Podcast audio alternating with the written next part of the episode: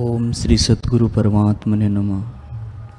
वशिष्ठ जी बोले, हे राम जी, यह जो संवेदन फुरता है कि मैं हूँ, यही संसार का बीज है। इसे ज्ञान रूपी अग्नि से जलाओ।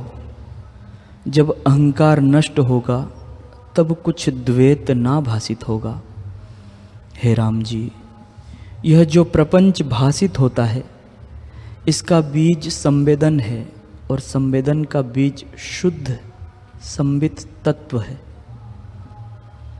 पर उसका बीज और कोई नहीं।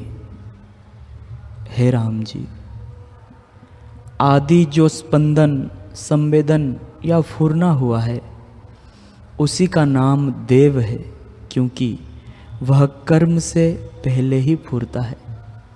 फिर जो आगे क्रिया होती है वह कर्म है। इसी का नाम पुरुष प्रयत्न है। वह जो कर्म से आदि देव रूप फूरा है, उसका क्या रूप है? इसी का जो पहला कर्म है, उसी को देव कहते हैं। इन सब का बीज संवेदन है।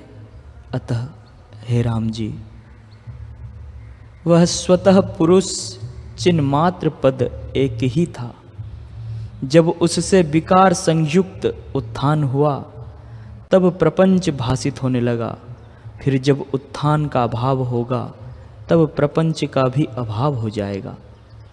हे राम जी, जब जीव कुछ बनता है, तब सब आपदाएँ उसको प्राप्त होती है।